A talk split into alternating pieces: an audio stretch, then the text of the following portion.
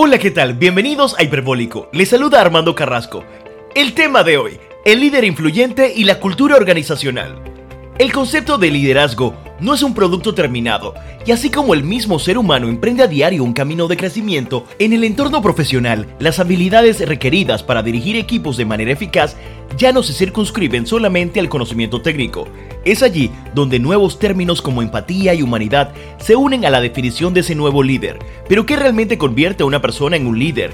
¿Qué lo diferencia? ¿Cómo impacta? ¿Cómo desarrolla? Y más importante, ¿cómo influye en quienes hacen parte de su equipo? Y por supuesto, cómo esa revolución en liderazgo aporta cambios significativos en la cultura organizacional. Y para comprender mejor este interesante tema, hemos reunido a un panel de expertos. Erika Rodríguez, coach de prosperidad y liderazgo, autora del libro El llamado de tu grandeza. Marisol Guisado, CEO de la plataforma Panamá en Positivo. Daniel Castel, coach de liderazgo y deportivo certificado en PNL y DISC, conferencista y autor del libro Donde existe un deseo, existe un camino. Carlos Eduardo Barragán, líder de ventas de Median Group, representantes de ventas oficiales de Google en Centroamérica. Y Beto Butet, conferencista, Anthony Robin Master University y autor del libro No es vender, es influir. Arrancamos este hiperbólico. Daniel, hay dos palabras aquí, conceptos que se unen, liderazgo e influencia. ¿Se unen o se separan? Bueno, la verdad es que pienso que el liderazgo realmente eh, es la influenciar en personas, ¿verdad? Y poder aportarles para que éstas de manera entusiasta puedan desarrollar una labor en conjunto. Así que básicamente diría que liderazgo es influencia. Lo que habría que definir realmente lo que es la influencia, ¿verdad? Y, y, en ese sentido diría que la influencia es esa capacidad de hacer que una persona cambie de forma de pensar o de forma de actuar, pero que beneficie a esa persona ya que si yo busco ese beneficio, ya pasaría de influencia a, desde mi forma de verlo, a manipulación. ¿no? Es que sí, básicamente liderazgo e influencia eh, recae sobre mí. Cuando te refieres al término manipulación, ¿cómo se da esto en un entorno laboral? Tiene una connotación un poco negativa ese término. Correcto. cuando los beneficios que busco son para mí y no son para el desarrollo de otras personas. Ah, el beneficio que tú tienes debe ser la consecuencia del aportar a otro ser humano, de la consecuencia de aportar al desarrollo de las personas en tu entorno. Si yo busco algo pero que ese beneficio sea solo para mí. Si yo busco algo de una persona, pero que eso solamente sea para mí, sin importar si la persona se desarrolla, sin importar eh, si estoy siendo empático con la persona, sin importar si estoy escuchando activamente a la persona, solamente me importa conseguir lo que yo quiero. Entonces lo que voy a hacer es manipular para obtener lo que necesito de esa persona y luego, y luego prácticamente como si la estuviera, la abandonase, ¿verdad? Solamente como que la utilizo. Entonces, es ahí donde digo, si el beneficio es para la otra persona, cambia. Pero si el beneficio es para mí solamente y exclusivamente desde un principio, entonces yo lo que estoy haciendo es manipulando la situación eh, para sacar de esa persona lo que yo necesito. Hablemos un poquito de esa concepción de ese líder. Nace se hace, se desarrolla a sí mismo o alguien más desarrolla a esta persona. Y le voy a pasar la pregunta a Beto Uted para que me ayude a entender un poco esto. ¿Cómo se hace un líder? Eh, Armando, bueno, yo creo que, que, el líder se tiene que hacer, nace pero se tiene que hacer. Es como cualquier doctor, arquitecto, ingeniero, vendedor, tiene que entrenarse todo el tiempo para poder desarrollar esa habilidad de liderazgo. Eh, dentro de todo, pero para, leer, para poder influenciar en cualquier persona en ventas, por lo menos lo que siempre digo yo, tengo que influenciar a mí primero, si no puedo influenciar a más, a más nadie. Si no tengo ese deseo de hacer las cosas bien, imagínate, ¿no? Ahí, ahí, es, el, tema que podemos cambiar las cosas. Entonces, eso es lo que yo pienso. El, el líder se tiene que hacer, se tiene que entrenar, pero no, no de vez en cuando, tiene que ser todos los días. Tú no, puedes, tú, no puedes ir a un gimnasio tres veces cada dos meses y vas a estar fit for life. Eso no funciona así. Eso es una cosa de todos los días, de todos los días, de entrenar, de estudiar y de ser mejor para poder que aportes valores a, un valor más agregado a la comunidad que, que, te, que te rodea. Si te vuelves más inteligente, si lees más, si te vuelves más inteligente, por supuesto que vas a aportar muchísimo más.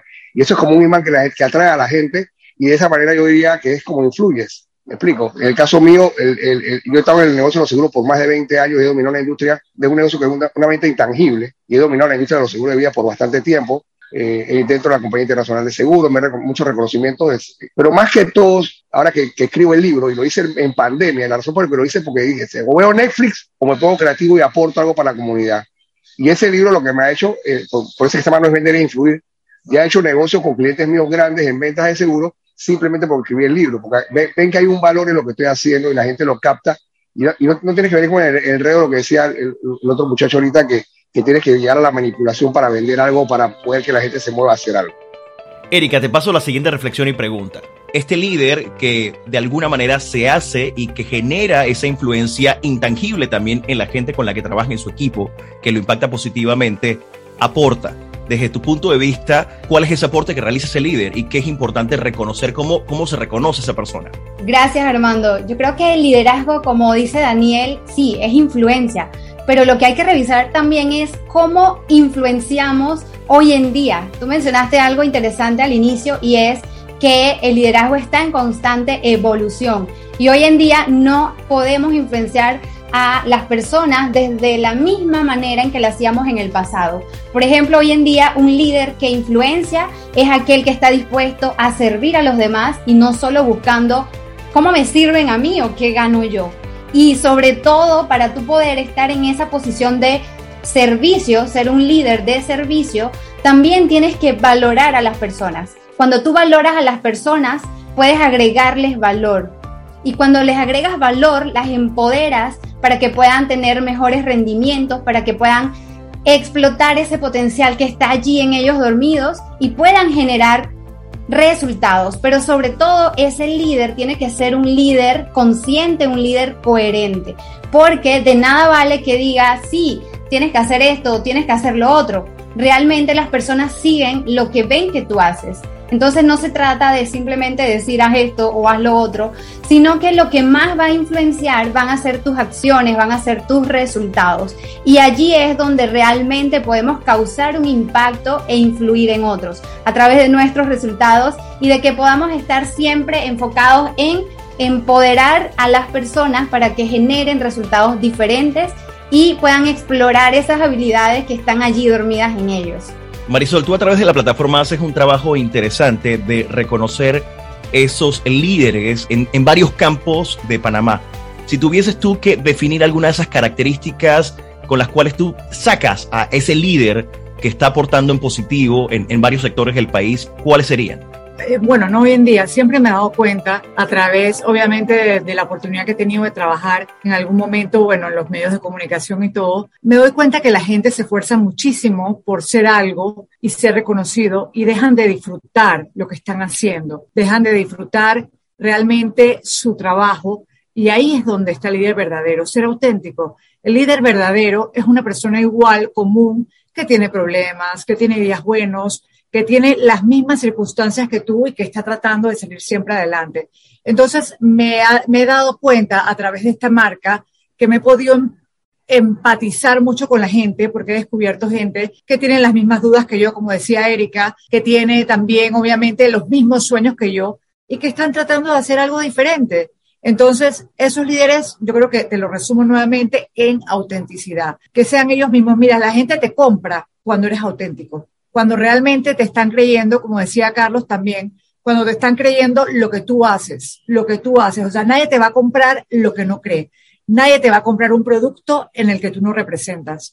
Y la gente se da cuenta con el tiempo. Así que mi mejor consejo siempre para los líderes es que sean auténticos. No importa que cometan errores, que hagan cosas bien, estamos todos en la misma batalla y seguimos adelante. De verdad tienes razón en lo que dice cuando eh, creo que el mejor líder es el que no se cree líder, es el que se cree parte del equipo y forma parte de, su gente. Entonces, eh, estas personas que eh, de alguna forma creen que porque tengo el cargo de liderazgo, soy el jefe y tengo que desde un punto de vista más alto dar direcciones a un equipo para que hagan algo. Yo recuerdo, y hace como cinco años, un jefe que tuve, un puertorriqueño, y él me dice, a tu equipo no lo enseñas con lo que dices, a tu equipo lo enseñas con lo que haces. Y ahí fue cuando, wow, o sea, a mí me cambió el chip y fue como, hizo como un boom en mi cabeza y después de ahí, pues, cuando tú entiendes que ser líder es acompañar a tu gente en, en que se desarrollen, pues, como dice Erika, en encontrar ese valor en las personas para que las personas desarrollen su potencial pero siempre eh, siendo muy humilde y siendo muy empático. Eso es importantísimo eh, realmente en un líder. Entonces,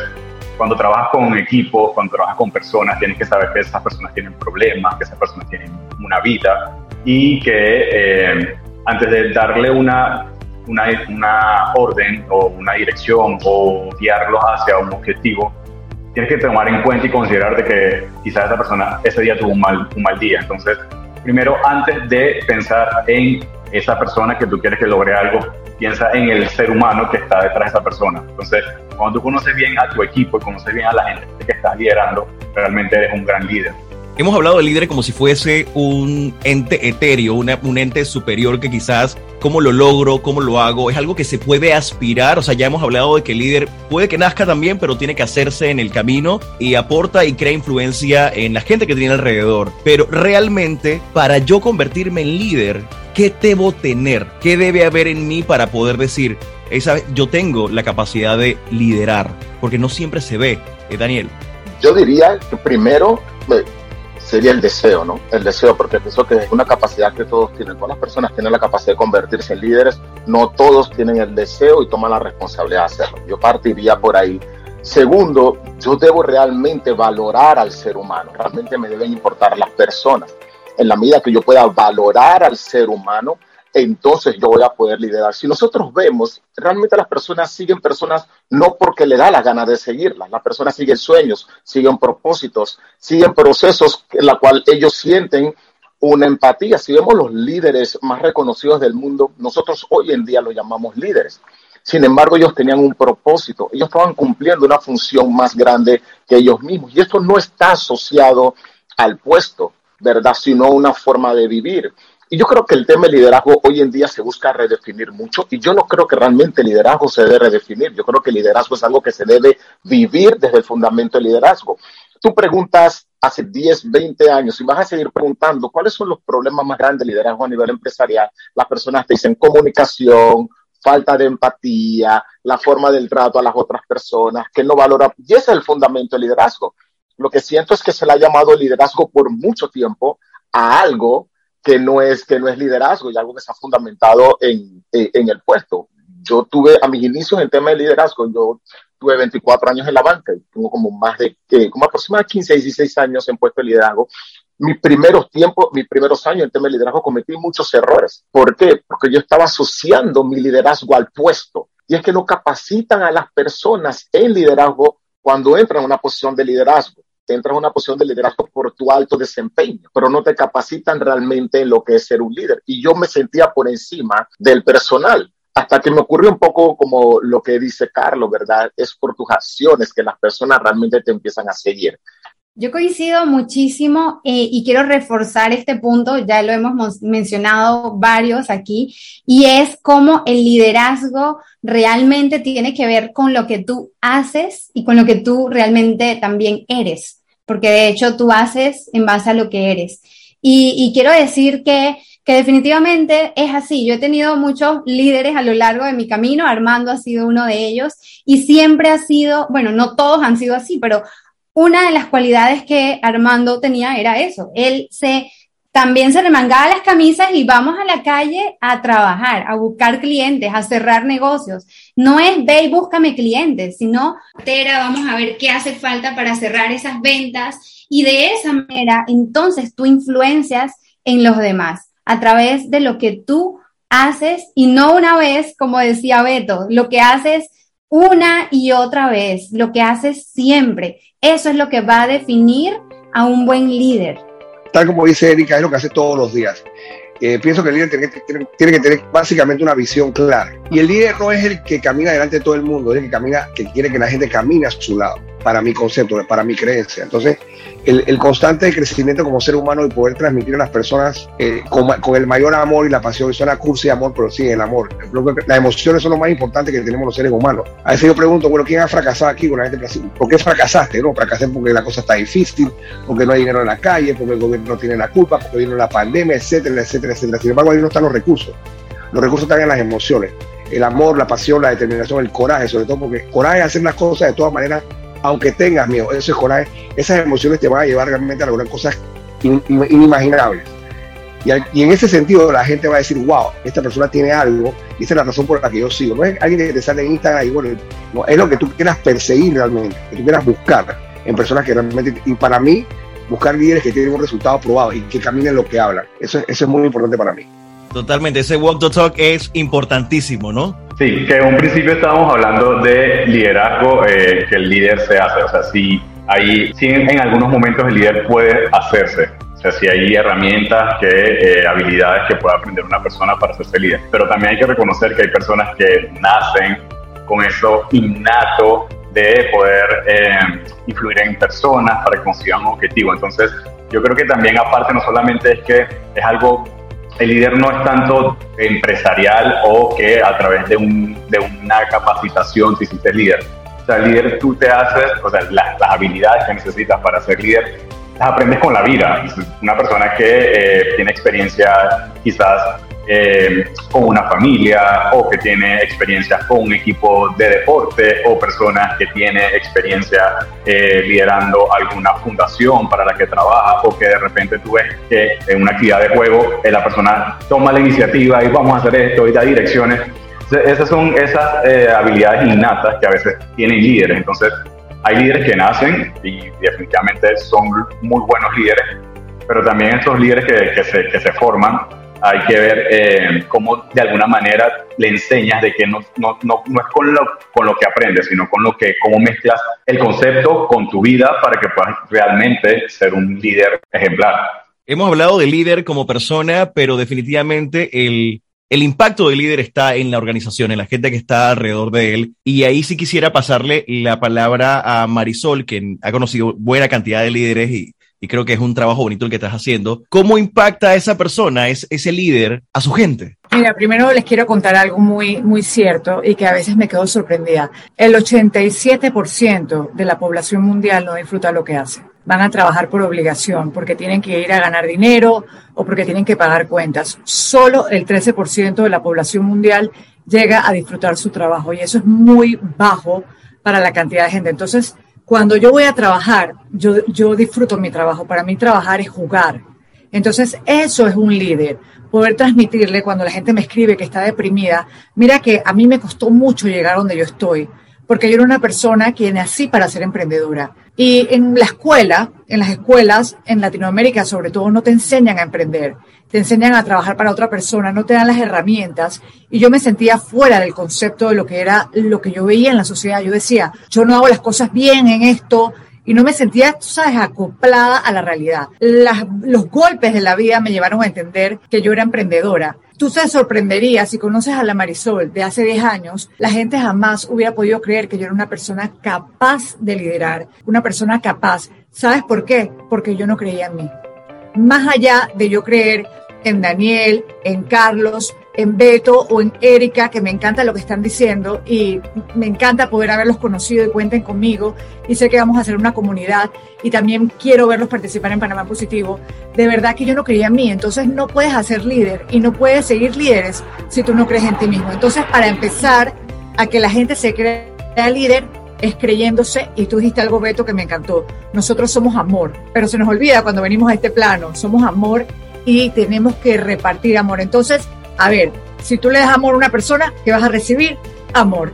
Si tú le das odio a una persona, ¿qué vas a recibir? Odio. Entonces, para poder ser líder, tienes que entender lo que, lo que dijeron todos, empatía. Yo he tenido la oportunidad, por supuesto, gracias a mi trabajo, de conocer gente muy importante, no solo de Panamá, sino de otros países. Y tú sabes cómo me doy cuenta que son líderes. Y es lo que hago con mi marca, que es mi pasión, conocer su lado humano. A mí no me interesa si tienen dinero, a mí no me interesa si han hecho grandes cosas. Yo escucho sus historias y todos tienen unas historias muy parecidas de cómo llegaron a esa cúspide. Tienen los mismos problemas que todos, los mismos sueños. Entonces, esos líderes, ¿sabes lo que me dijeron? Yo les dije, ¿cómo creíste en mí? Porque tenías las ganas de aprender, porque tenías las ganas de seguir. Entonces, esos líderes que te van a apoyar, te van a dar las ganas de salir adelante, porque todos y cada uno de nosotros, los seres humanos, tenemos talentos diferentes.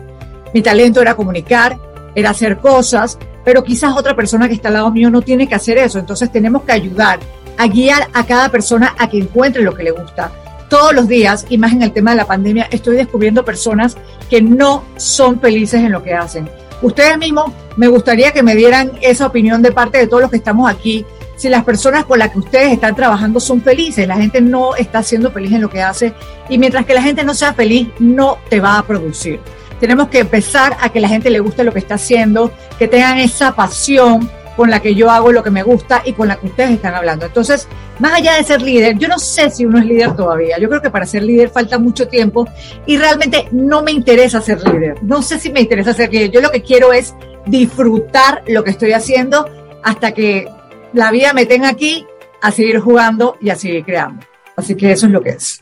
Quería eh, hacerle seguimiento a lo que ha dicho Mari cuando comenzó a hablar eh, lo que acaba de decir y eh, con una anécdota. Ah, una vez pasó que eh, una de mis compañeras de mi equipo de trabajo, ella está en México y nunca hemos tenido contacto físico. Siempre hemos estado en contacto digital. Y un día es la mejor vendedora de mi equipo. Un día eh, me conecto y veo que está diferente. Al día siguiente me conecto y veo que está diferente. Yo aquí hay algo raro. Entonces está todo el equipo. Un día la busco y le digo, ah, ¿cómo estás? ¿Qué estás haciendo? ¿Qué tal tu trabajo? ¿Quieres ir con nosotros? ¿Estás feliz? O sea, como en medio, así como eh, en broma. Y me dice, no, todo bien. Ya, ok, bueno, mira, vamos a hacer esto y esto y esto. Y al rato me dice, sabes, te voy a decir un secreto. Acabo de romper con mi novio. Entonces, ahí fue como que, wow, o sea, que, sabes que, mira, tranquila, eso es normal, vas a sentirte mal un tiempo. Entonces, eso es parte de transmitir. Ahora, esta chica es una de, la, de, la, de las de mi equipo que es más fiel que todos. después de ese episodio, de que tú haces ese, esa conexión y esa empatía con la gente con la que trabajas, cuando tienes el, el poder de, no sé, o, el, o, o esa beneficio de poder guiar a, un equipo, si haces esa conexión vas a lograr muchísimas cosas. Definitivamente que, que has dado en el clavo y, suma todo lo que están compartiendo ustedes, que tiene que ver con ese lado humano, cuando empezamos a reconocer cuáles son las motivaciones de las personas e incluso empezamos a enfocarnos más que nada en ayudar a otros a que puedan cumplir sus sueños todo cambia, empiezan a dar mejores resultados, porque como dice Mari, hay muchas personas que están haciendo cosas que no les hacen felices, pero si nosotros empezamos a pensar en qué es lo que quiere esta persona, cuáles son sus motivaciones, cómo yo puedo ayudar a esa persona a acercarse, a tener un poco más de felicidad, a poder acercarse a sus sueños, entonces van a dar mejor producción, mejor rendimiento, porque de eso se trata. Cuando, por ejemplo, a nivel organizacional, ¿Qué quiere una organización? Quiere mayor producción. Y las personas muchas veces, ¿qué quieren? Quieren reconocimiento, quieren alcanzar sus sueños, quieren sentirse felices. Entonces, tú ayudas a las personas a que puedan alcanzar sus sueños, a que puedan tener eso que necesitan y naturalmente su nivel de producción, de rendimiento, se va a elevar, va a aumentar instantáneamente. Pero tenemos que poner el enfoque siempre en cómo podemos ayudarlos a que puedan cumplir sus sueños dentro de una visión. Pero tenemos que buscar, si queremos tener a buenas personas a nuestro lado, que las demás personas puedan cumplir su visión dentro de nuestra visión. Justamente estoy trabajando en eso con muchas empresas transnacionales porque, por ejemplo, eh, en México, la Coca-Cola, ese es cliente mío en Panamá, y he tenido la oportunidad de conocer en Latinoamérica todo lo que hacen porque son muy grandes. Y me contaron en México que llegó un momento en que necesitaban que la gente hiciera horas extras. ¿Y que hicieron al principio? Le pagaban dinero. Y llegó un momento en que se dieron cuenta que esas personas no les interesaba el dinero. A pesar de que les dijeran, te vamos a pagar 100 dólares más, no les importaba. ¿Saben cuándo empezaron a ser más productivos esa gente en México o en cualquier empresa? Cuando les empezaron a dar amor. Cuando les dijeron, hey, el que llega más temprano vamos a ponerlos en la pared tal, vamos a darle esto.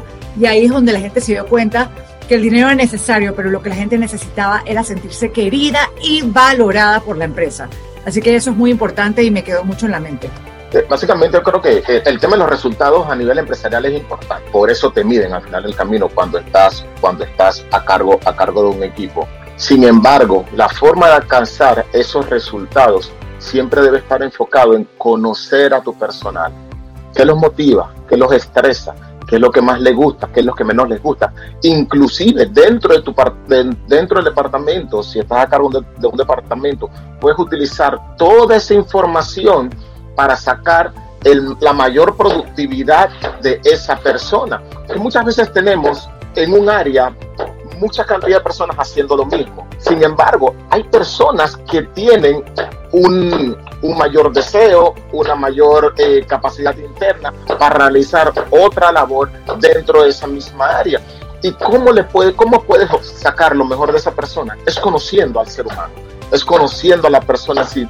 Y el liderazgo debe trascender las barreras de la oficina. No necesariamente debe quedarse dentro de la oficina en el resultado, debe trascender las barreras de la oficina. Cuando llegas donde una persona y le haces preguntas que van más allá de cumpliste con lo que tenías que cumplir hoy, eh, tiene los entregables, los entregables listos. Cuando las preguntas van más allá, entonces vas a poder fidelizar mucho más a esa persona. Y repito, es ahí donde las personas realmente empiezan a seguirte mucho más, donde las personas empiezan a seguirte como líder, porque tu trabajo debe ser atravesar una pared por ellas, no que ellas atraviesen, una pared por ti. Beto, Daniel acaba de decir un término importante en el concepto de influencia, que no solamente debe ser líder o influir en el aspecto corporativo, organizacional, sino también en tu vida personal. ¿Cómo llevamos esto con lo que has trabajado en tu libro de la oficina al resto de tu vida? Yo creo que, bueno, como decía Mari, yo amo mi trabajo, estoy enamorado. Esa es mi novia. O sea, mi trabajo es mi novia. la, amo, la cuido, la llevo a salir, a pasear, todo eso, es lo que yo más amo. Disfruto lo que hago al 100%. Y hay un dicho que dice, bueno, si, si encuentras tu vocación, vas a encontrar tu, realmente tu vocación. Eh, en el tema de la, de la parte de, de, todo, de todo el área de tu vida, la parte profesional, la parte económica, la parte eh, religiosa, la parte de familia, tiene que ir, eh, como te digo, de la mano. O sea, porque lo que pasa es que hay muchas personas que se enfocan en la parte profesional, de repente la parte económica está mal y de repente la parte familiar está mal. Entonces, es, importante combinar todo. Lo que sí es importante es medirlo. Tienes que medir todas las cosas todo el tiempo. En, este sentido, lo que te quiero decir es que muchas personas se enfocan en el dinero, en el dinero, en el dinero y pierden lo que es la relación con la familia. Entonces, hay, hay un problema. Puede ser muy exitoso, o sea, pero no, al final yo digo, tú no vas a ser el hombre más rico, el, hombre más rico del cementerio, no te sirve de nada. Yo creo que sea una pregunta que digo, cuando tienes 70 años y tú puedes estar en una cama hospital muriéndote, tú le preguntas a la persona, ¿dónde hubieras querido estar más? ¿Trabajando o dónde? Te va a decir con su familia disfrutando.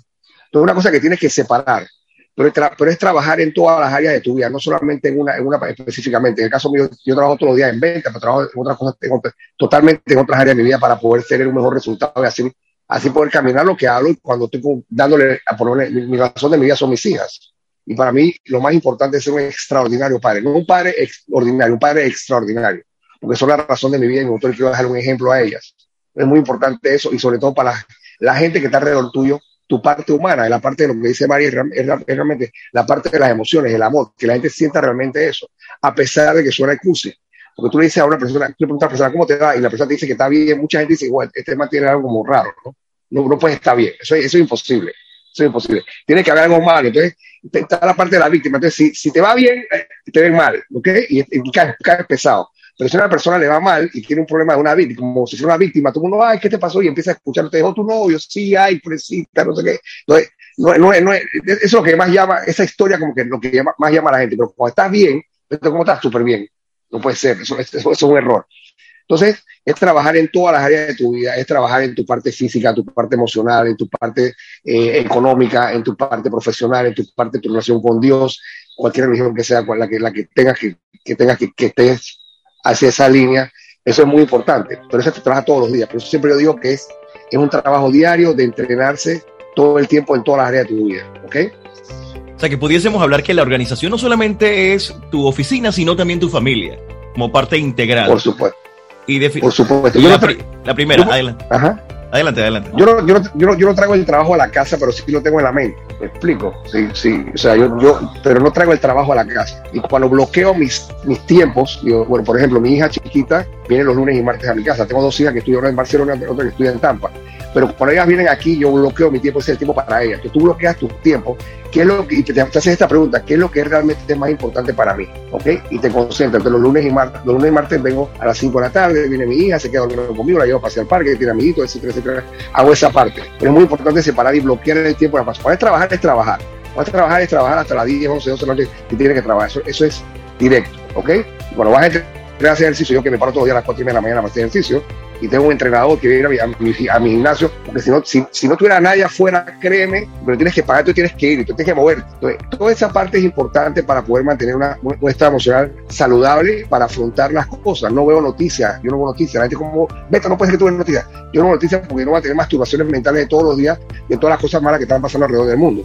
Lo que escucho malo, y no es que no tenga compasión con las cosas que están pasando afuera, pero escucho lo que me dice la gente, ah, está, está, se robaron tanto al gobierno, ah, se cayó esto. Inclusive mi mamá me llamó una, vez hijo mío, a las 7 de la mañana, iba para el trabajo, feliz la vida, hijo mío, ¿sabes que se cayó un puente y mataron un de niños? Se cayó un... Mamá, please, yo no quiero saber eso, no quiero saber eso. Yo no, yo no escucho noticias, yo hago noticias. ¿Qué voy a hacer hoy diferente? ¿A qué persona voy a tocar? ¿A qué familia voy a asegurar? Esa es la, esa es la parte de filosofía de mi vida para poder alejarme del montón. Es muy fácil caer en un entorno de cosas negativas donde el, ese entorno te jala, te jala sin, sin tú darte cuenta, de manera automática y ¡pum! queda sumergido en eso. Entonces es muy, por eso es muy, muy, muy importante estar entrenándote con cosas positivas todo el tiempo para poder, cuando pasa eso, salir un segundo. Beto, tú te pones un cabrado. ¿Tú, tú, no estás triste? Claro que sí, pero lo que pasa es que cuando lo detecto, no vivo ahí. Tengo 10 segundos, 15 minutos para estar en eso, pero no vivo ahí. Es una elección no vivir ahí. eso es lo que hace la fortaleza todo el tiempo para poder, cuando pase esa cosa, tener un estado emocional mejor, porque tú eres, tú eres tu estado emocional. Tú eres lo que tú hablas contigo en la cabeza, todo el tiempo. Y tenemos esa vocecita interna que nos dice todos los días, tú no puedes hacer esto, tú no puedes hacer lo otro, ta, ta, ta. Esa, vocecita está ahí. Eso también la puedes empoderar con otras con otra, con otra frase, otras cosas. Por ejemplo, cuando empecé a vender seguro, a mí nadie me conoce, no va a vender a nadie. O sea, que todo el mundo va a saber quién soy. Va a ser mejor corredor de seguro de vida de Panamá. Punto. Sin tener ningún tipo de evidencia, pero con esa certeza. Porque la certeza lo que te va a hacer realmente el cambio, es lo que te va a mover a hacer las cosas. Y que la vida está llena de decepciones. Entonces, entonces pone, educa la decepción. Edúcala, edúcala. Me explico. Así, así lo veo yo. Eh, muchísimas gracias. Hay varias, varias cosas allí que hablaste, la primera y la segunda parte, que son interesantes. El tema del legado. El legado es el líder que permea en el resto de, de su equipo de trabajo. Y ahí le paso la palabra a don Daniel Castel, que, que tiene experiencia también en el aspecto deportivo, ¿no? En efecto es dejar un cúmulo de personas que te superen. Y por eso que uno de los grandes problemas es que a nivel de liderazgo las personas se amarran a una posición, se amarran a un rango, se amarran a un puesto. Y eso no te permite trabajar en delegar y en desarrollar a otras personas. Entonces, si, si los líderes no trabajan en desarrollar líderes, ¿cómo el liderazgo se va a continuar expandiendo? Debemos trabajar en eso, en dejar un cúmulo de personas eh, que nos superen. Ahora, cuando mencionas la parte deportiva, es, es muy interesante. El tema del liderazgo empresarial con el tema del, del coaching deportivo es llevar el concepto de liderazgo al deporte. ¿Por qué? Porque en el deporte no solamente son, son los temas de tus, de tus habilidades para concretar alguna jugada, sino llevar el liderazgo para las tomas de decisiones que vas a tener en tu comunicación, en tu performance, en cómo vas a llevar tu vida, qué alimentación vas a tener. Para eso tú debes poder liderarte a ti mismo. Y es ahí donde el concepto de liderazgo entra en, en, la parte de coaching deportivo, en la parte deportiva. hay mucha autodisciplina, hay mucho trabajo, crecimiento, estudio. Beto dijo algo que es ese mindset, esa mentalidad que se debe ir trabajando continuamente. O sea, que el líder realmente, vamos a suponer, se te da la oportunidad de demostrar que tienes eh, la capacidad de liderar un equipo y lograr resultados, porque al final es lo que te pide una empresa. Tiene una métrica y tienes que, que rendir, tienes que mostrarla a través de tu desempeño, el desempeño de tu equipo. Luego de eso, esa persona tiene que seguir desarrollando y creciendo como líder para poder ser mejor. No es que fui líder y ya, hasta ahí llegué. O sea, ya me desarrollé y ya no, todavía hay mucho trabajo que hacer.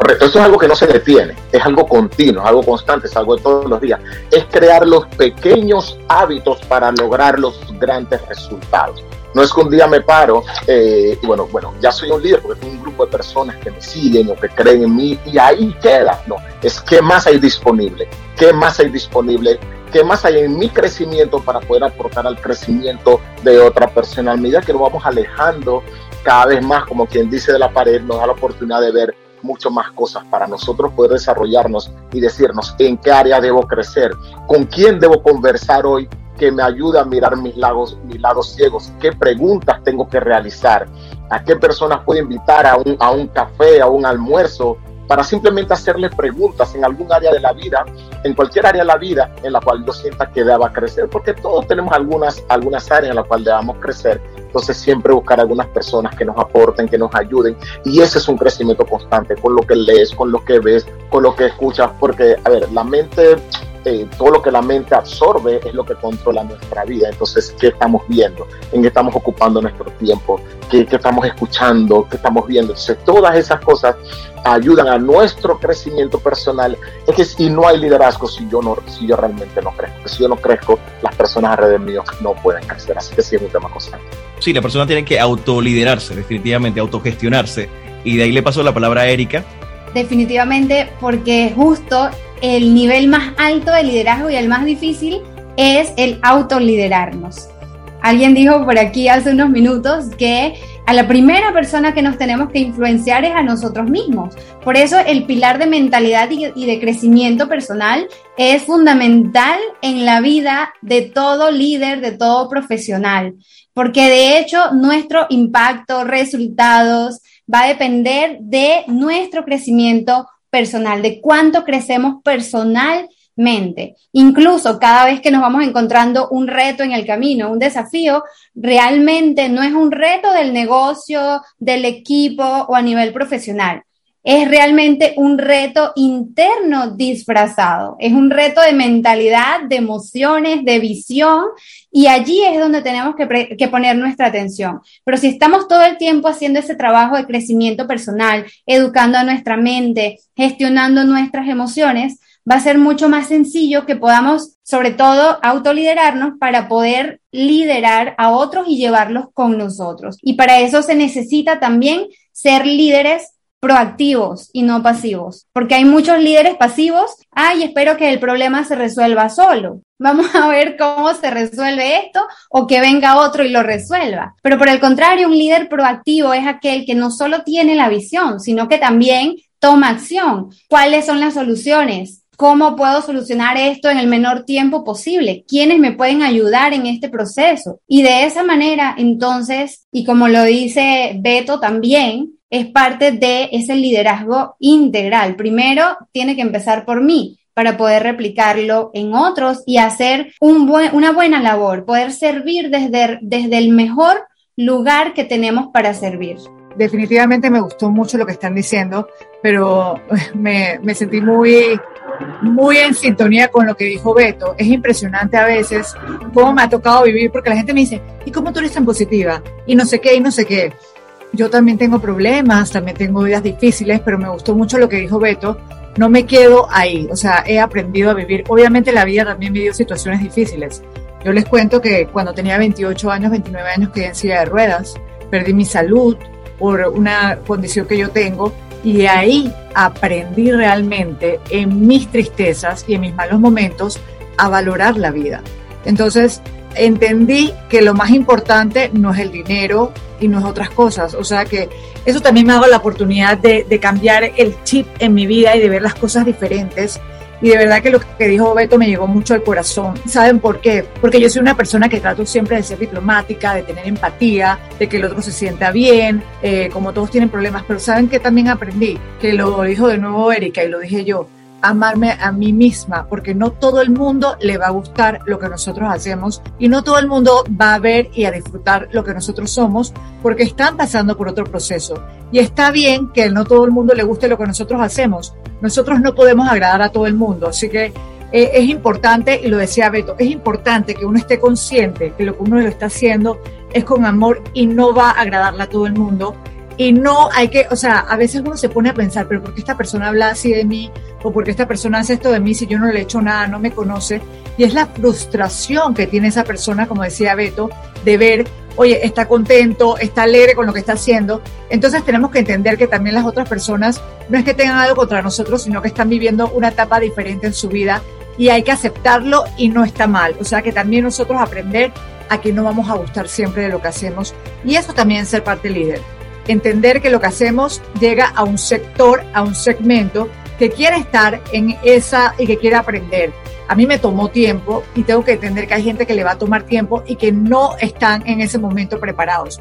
Además, les voy a decir una cosa, no todo el mundo nace para vender. Yo los estoy viendo a ustedes que son vendedores y normalmente los vendedores tienen buena actitud, eh, aparte de que tienen buena actitud, no aceptan un no por respuesta la mayoría del tiempo. Ustedes, al hablar, me estoy dando cuenta que son como yo, no le dan chance a la persona que les diga que no. La persona te va a decir que sí, porque ustedes los están enamorando y le están diciendo y están envolviendo y no saben decirte que no. Ustedes nacieron con ese don. Ese don no lo tiene todo el mundo y está bien. Está bien que ustedes entiendan que ustedes tienen ese talento y que a veces a la gente no le va a gustar, eh, pero son maravillosos como son. Entonces es importante que aceptemos que nuestro camino tiene algo especial y que no todo el mundo va a saber porque están en otro momento de su vida. La gente me dice lo mismo que me decía Beto, pero tú por qué eres tan alegre, tú por qué eres tan feliz, porque ese es mi estilo de vida y porque así lo decidí.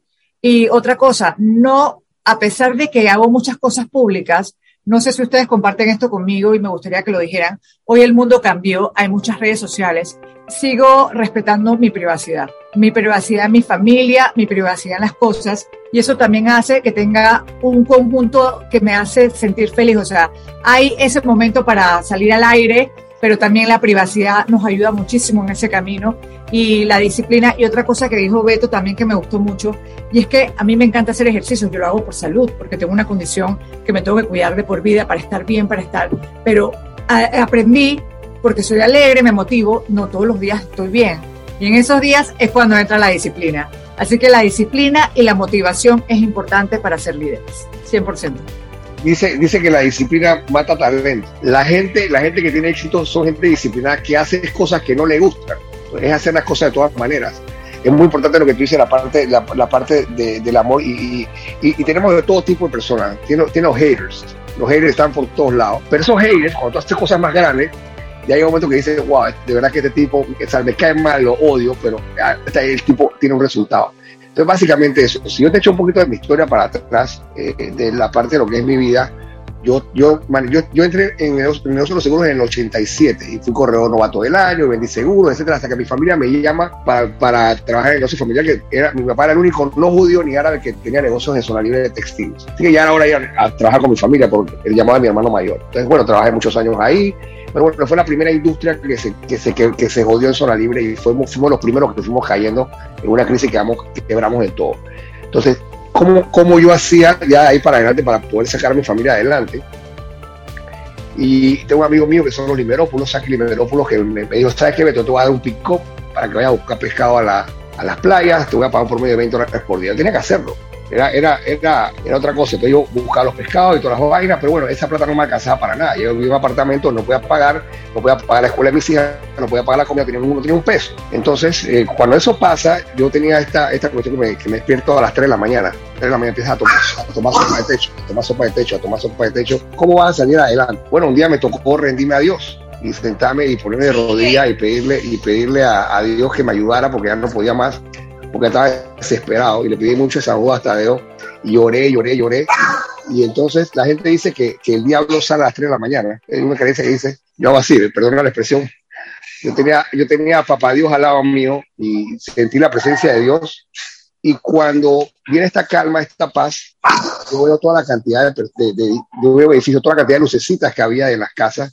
Y yo digo, ¿sabes qué? Yo voy a volver a vender seguro. Ahí está una vez tú tomas una decisión, quiero una isla, yo quemo el barco y voy a tomar esa isla. Mucha gente piensa que para tener dinero tienes que, tienes, para hacer, para hacer negocio tienes que tener dinero. Yo digo que ahí donde, donde, fue las emociones. Entonces, en ese momento, yo al día siguiente llamo a la compañía de seguros que trabaja un amigo que se llama Chipi Terán, y entonces yo agarro y le digo, Chipi, voy a casa, quiero volver a vender seguro. Pásale por la oficina, claro, yo, claro que sí, voy para allá. Cuando fui para allá, en la Internacional de Seguros, piso 20, estaba Juan Carlos Martínez, que era el gerente de Sagicor, y le digo, ¿sabes qué? Voy a regresar a vender seguro. Perfecto, Beto puedes regresar. Yo, sí, pero hay, un detalle. ¿Cuál es el detalle? El detalle es que no tengo para no tengo, no tengo, que comer, no tengo para pagar el súper, no tengo para pagar la, casa. Yo necesito que usted me preste 10 mil dólares. El tipo me dice, ¿sabes qué, brother?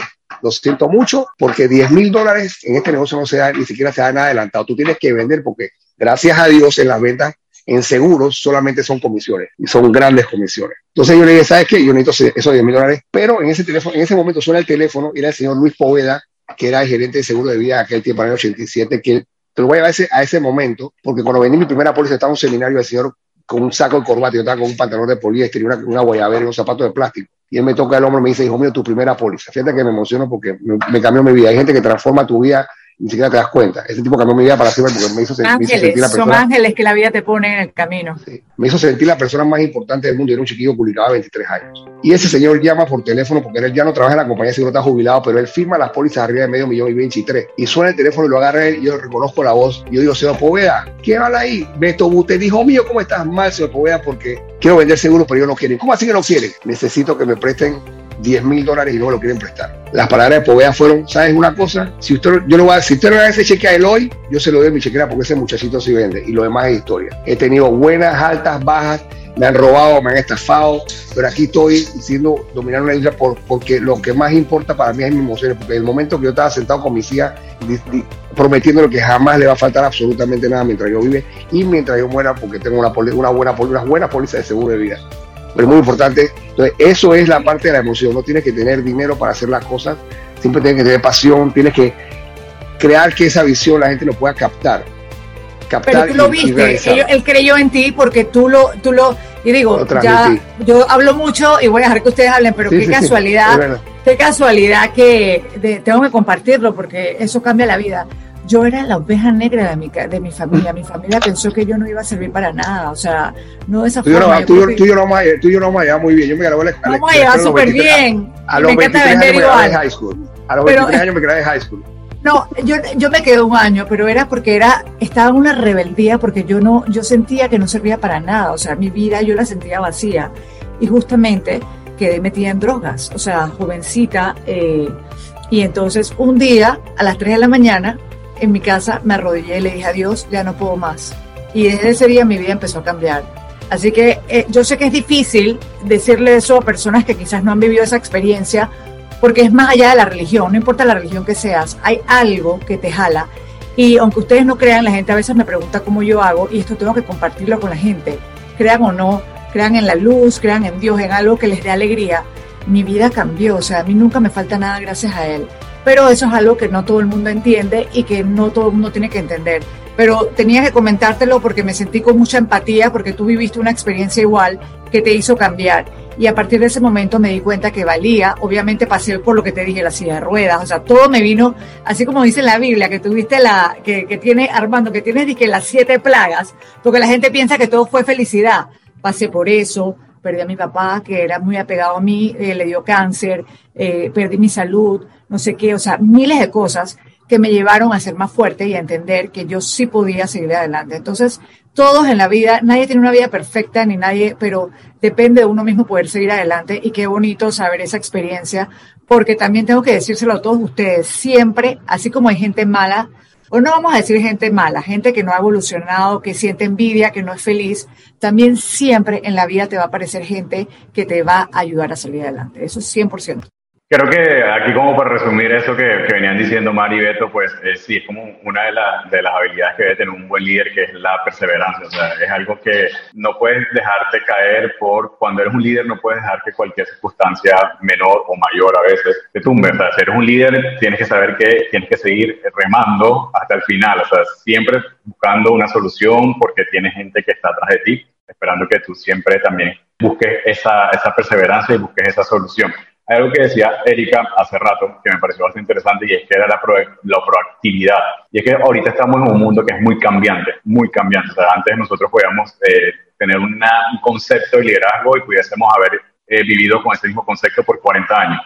Pero ahorita un mundo que constantemente, luego de pandemia sobre todo, está cambiando, un buen líder también tiene que tener esa habilidad de poder ser proactivo y de tener un plan. No, no tanto que eh, pues que de, parte de, tu, de tus habilidades como mirar el futuro, mirar un poquito más allá y saber hacia dónde vas a guiar a tu gente. Se vas viendo, vas viendo y vas teniendo un plan, pero ese plan con el, mundo en el que tenemos hoy no es un plan incambiable, es un, plan que puede ser flexible y eso es una buena habilidad para cerrar mi participación de hoy eh, para un buen líder. Un buen líder no puede ser un líder que eh, sea rígido, sino un líder de hoy con, esta, con este mundo en el que estamos tiene que ser un líder muy flexible y aceptar y estar abierto a los cambios y, que, y que hay cosas que están pasando que no nos sabemos todas y que necesariamente hay que estar en ese constante aprendizaje y aceptar que realmente el mundo es diferente ahora. Hay varias cosas que tomo acá. El, el líder definitivamente tiene que tener un espejo y mirarse a sí mismo para poder entenderse, crecer, que tampoco es una persona, un producto terminado, y tiene que seguir evolucionando y aprendiendo con esa humildad y que los demás también tienen que ver ese líder como otro ser humano, porque definitivamente también comparte los mismos problemas, las mismas tragedias y la oportunidad también de levantarse, que también le cuesta a esa persona que tenemos quizás en una posición de liderazgo, ¿no? Entonces le paso la palabra a Erika y les voy a dar la oportunidad a cada uno que haga una reflexión de cierre y si puede recomendarnos algo, un contenido o algo a través del tema de liderazgo para que quienes escuchen el podcast puedan también buscar más información, además del libro, ¿no? Además del libro de Beto, además del libro de Daniel, además del libro de Erika, definitivamente puedan conocer un poquito más del liderazgo. Erika, adelante. Yo quería aportar que hay un punto que me encantó que se mencionara aquí en este espacio y tiene que ver con la parte espiritual. Muchos piensan que, la, que ser espiritual es ser religioso y para nada. Tiene que ver con algo mucho más allá independientemente en qué creemos, si en Dios, en la energía, en el todo, no importa en lo que creamos, pero esa parte también forma una parte integral de nosotros como seres humanos y por lo tanto de la misión que estamos llevando a cabo aquí eh, en nuestro país, en comunidades o a nivel mundial. Entonces, para mí es como importantísimo que se haya mencionado aquí, me encanta, porque cada vez se está hablando más de esto, aún hace falta que se siga mencionando este tema porque no tenemos que hacer todo en nuestras propias fuerzas. Y sobre todo cuando estamos liderando propósitos grandes, necesitamos de ese apoyo, necesitamos de esa conexión divina. Y entre más elevadas sean nuestras metas, mayor conexión vamos a necesitar. Y eso que hizo Beto en su momento, que hizo Mari en su momento y que también he vivido, se le llama rendición. Y no es rendirte de tiro la toalla y ya no hago más nada, sino es rendirte ante esa sabiduría divina para que pueda darnos el apoyo, pueda darnos el, sostenimiento, la guía, todo lo necesario para poder seguir adelante. Y esos retos al final se convierten en bendiciones disfrazadas que nos terminan dando muchas más fuerzas, herramientas para poder seguir adelante en este camino que estamos recorriendo todos como seres humanos que estamos buscando influenciar positivamente en la vida de otros. Como dice Mari, tal vez, ay, yo no quiero ser líder, está bien, pero al final, como liderazgo es influencia y todos somos capaces de influenciar en la vida de otros, es cómo aprovechamos para utilizar esa influencia de manera intencional y de manera positiva. Muchísimas gracias Erika. Vamos a pasar a la ronda final de reflexiones con cada uno de nuestros invitados. De verdad, muy pero muy agradecido por el aporte que cada uno ha traído a este hiperbólico. Iniciamos con el gran Beto Butet. Adelante. Bueno, para mí, en, en, momentos más difíciles, yo tenía una creencia que aprendí. En inglés, God delays y not God denies. Las tardanzas de Dios no quiere decir que te lo está negando, en algún momento se te va a dar. Y cuando piensas que, se que vas a tirar la toalla, seguir, seguir, seguir, porque vas a conocer a alguien y, siempre busca personas, no busquen, se habla de hacer dinero, buscar dinero, no busques el dinero, busca las personas y eso va a venir solo. Y para, para, para una cosa que, que siempre tengo en mi, en mi, vida, lo tengo escrito en mi libro, es que quiero que todos los que escuchan este podcast apunten y ustedes también si quieren, es una cosa que me nace porque lo aprendí, es si lo hablas es un sueño, si lo visualizas es emocionante, si lo planeas es posible, pero cuando, le pones fecha es real, es ahí donde realmente los sueños se convierten en realidad. Así que eso se lo dejo a ustedes y que Dios los bendiga. Muchas gracias por invitarme, Armando. Muchos saludos a todos, a Carlos, a María, a todos, a todos que están aquí. Muchas bendiciones para todos, ¿ok? En mi, de verdad que mi reflexión final es que estoy agradecida por tener la oportunidad, gracias Armando, de conocer a estas personas maravillosas que la vida me acaba de poner en mi camino y que voy a admirar para siempre y que van a contar conmigo. De verdad que estos son los regalos que me da la vida y que me han dado la oportunidad a través de lo que hago y que voy a seguir haciendo a través del amor. O sea, seguir trabajando para darle ese amor a personas como ustedes que están haciendo la diferencia y que realmente cambian vidas todos los días, más de las que ustedes puedan imaginar, a través de sus libros, a través de sus palabras, como en este maravilloso podcast que está haciendo Armando y que te felicito muchísimo Panamá, el mundo entero, porque somos ciudadanos del mundo, todos tenemos la oportunidad de descubrir un talento. El liderazgo quizás es algo que todavía no he entendido en mi vida y que me falta mucho por entender. Creo que todos los días somos capaces de aprender. A mí me gusta, para finalizar mucho, John Maxwell. Me, ha ayudado muchísimo en tema de liderazgo y hay muchísimos más. Si les puedo recomendar algo es que lean. No importa que lean. Si no les gusta leer, empiecen aunque sea con las caricaturas para tener eso y van a encontrar cosas que les gusten, así que les cambia la vida. Todos los días lean algo y van a aprender muchísimo. De verdad, muchas gracias y sigamos trabajando por ese Panamá positivo hermoso que todos queremos. Me encanta, Mari. Me encanta tu actitud positiva. A mí también, para mí también fue un gustazo haber compartido con todos y conocer su historia y conocer la forma como cada uno, de forma particular, ejerce un tipo de liderazgo, pero que al final coincidimos en muchas cosas y sobre todo en la parte humana, que es algo que yo creo que cada vez el mundo está en camino hacia eso. Y creo que esa es una recomendación eh, que yo dejaría ahorita en, en la mesa y es que el líder ahorita es una persona que tiene que entender muy bien, que trabaja con seres humanos, con personas y que el mundo es diferente. Entonces, eh, hay que saber que las personas ahora mismo tienen dificultades, tienen un mundo cambiante, tienen un mundo dinámico, tenemos un mundo muy diferente, un mundo lleno de tecnología, de información y constantemente está cambiando. Y mi recomendación es que si quieren entender un poquito más de cómo funciona el liderazgo a nivel ya digital, que es donde estoy y que, para mí amo lo que hago, que es donde estoy ahora, les recomendaría leer mucho lo que eh, hay una página en internet que es de Google, que es Think with Google, y ahí pueden encontrar diferentes formas de liderazgo, de cómo ahorita mismo eh, el mundo está en pro a un liderazgo más humano, más diferente, más en pro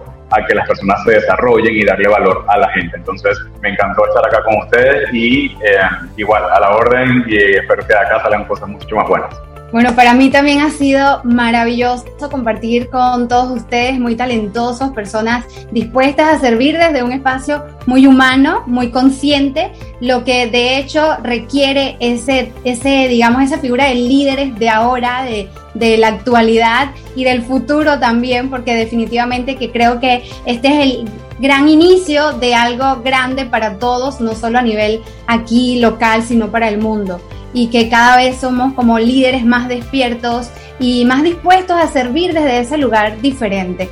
Una frase para cerrar que me encanta es que uno es un número muy pequeño para alcanzar la grandeza y eso nos invita a ser líderes colaborativos, a ver cómo a través de todo lo que estamos realizando buscamos unirnos en vez de crear muros, crear puentes, crear lazos para poder crear un impacto mayor. Así como lo estamos haciendo aquí, estamos colaborando hoy en esta noche en este episodio del podcast de Armando Carrasco, hiperbólico, a quien le agradezco una vez más por invitarme a este espacio y me voy muy feliz de haber podido conectar con ustedes. A algunos ya los conozco, a otros solo en redes sociales y a algunos los empiezo a conocer, pero ha sido maravillosa la experiencia. Ha sido un placer realmente uh, conocerlos a ustedes, a la mayoría, bueno, Erika ya la conocía, conocí la, eh, la reunión anterior, a Mari y a Beto eh, los, había, los conocía realmente de verlos en, en las redes, ¿verdad? Así que ha sido un gustazo, Armando. Gracias nuevamente por esta invitación. Quería cerrar con una reflexión y es que todos los días nos hagamos esta pregunta. ¿Cómo puedo hacer para mejorar la vida de alguien más en el entorno que esté. En esta reunión, mi pregunta es, ¿cómo puedo hacer para hacer de impacto en la vida de cada uno de los presentes? ¿Qué puedo hacer? ¿Qué puedo decir?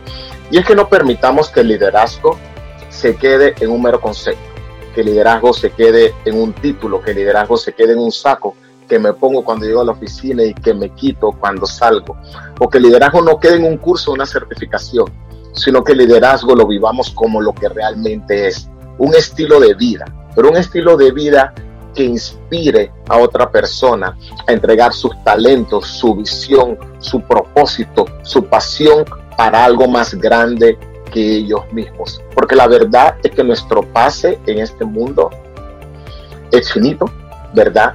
Así que a qué apoyo o a qué, a qué invito a que salgamos a vivir de manera intencional para dejar un cúmulo de personas que nos superen. Muchísimas gracias a todos por hacer de este hiperbólico una experiencia increíble, inolvidable de aprendizaje, porque no solo vamos a partir de ese concepto de liderazgo, sino que vamos a ir transformándonos uno a uno para hacer de nuestro pequeño entorno, de nuestra organización, de nuestra familia y, por qué no, del país, un mejor lugar. Muy agradecido con Beto Butet, Erika Rodríguez, Marisol Guisado, Daniel Castel y Carlos Eduardo Barragán. Muchísimas gracias. Así cerramos este episodio de Hiperbólico, el líder influyente y la cultura organizacional. Puedes escuchar este y todos los episodios de Hiperbólico, primera y segunda temporada, en todas las plataformas de podcast de Metcon Radio, Spotify, Apple Podcast, Google Podcast y en mi canal de YouTube. Armando Carrasco se despide. Nos escuchamos en el próximo Hiperbólico.